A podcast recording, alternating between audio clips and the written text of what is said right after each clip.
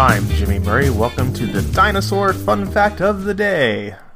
Today's dinosaur is Compsognathus, as suggested by Tower Rack on iTunes. Compsognathus, from the Greek compsos, which means elegant, refined, or dainty, and gnathos, which means jaw, is a genus of small bipedal carnivorous theropod dinosaur. As you can see, I'm trying to really slow down, so please let me know if I'm speaking too fast. Please let me know if I somehow managed to speak too slow, and um, for my ego, if you could tell me that I'm speaking just right, that would be great. Thank you so much. It had one species, the longipes, which could grow to around the size of a turkey. They lived about 150 million years ago during the Tithonian age of the late Jurassic period in what is now Europe.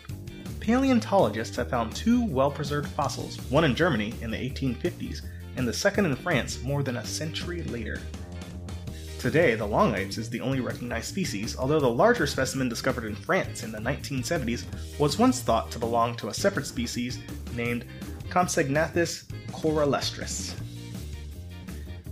Many pictures still describe Compsognathus as chicken-sized dinosaurs because of the size of the German specimen, which is now believed to be a juvenile.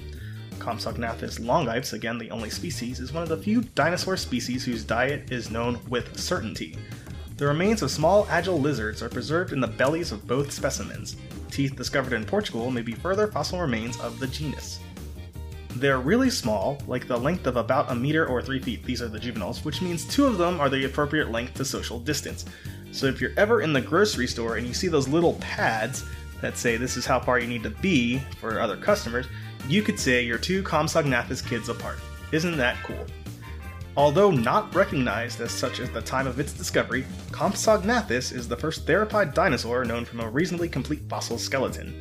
Until the 1990s, it was the smallest known non avialan dinosaur, with the preceding centuries incorrectly labeling them as the closest relative of Archaeopteryx, which is an episode which isn't active right now, but I will bring it back online or redo it. I should probably just remaster it.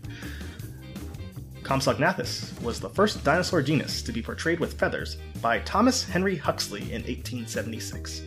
Side note, when I was a kid, back in the old days, 1998, there was a 3D dinosaur program that had a park you could traverse and an encyclopedia you could peruse. It was one of the first programs with voice narration, and my favorite dinosaur was Compsognathus. So thank you so much, Tower Rack, for this suggestion. Don't forget to tell your parents to send us their suggestions and yours to at the Jimmy Murray on Twitter. I'm Jimmy Murray. Thanks for listening to the Dinosaur Show on the Kid Friendly Podcast Network. Music by Kevin MacLeod, executive producer Chris Krimitsos.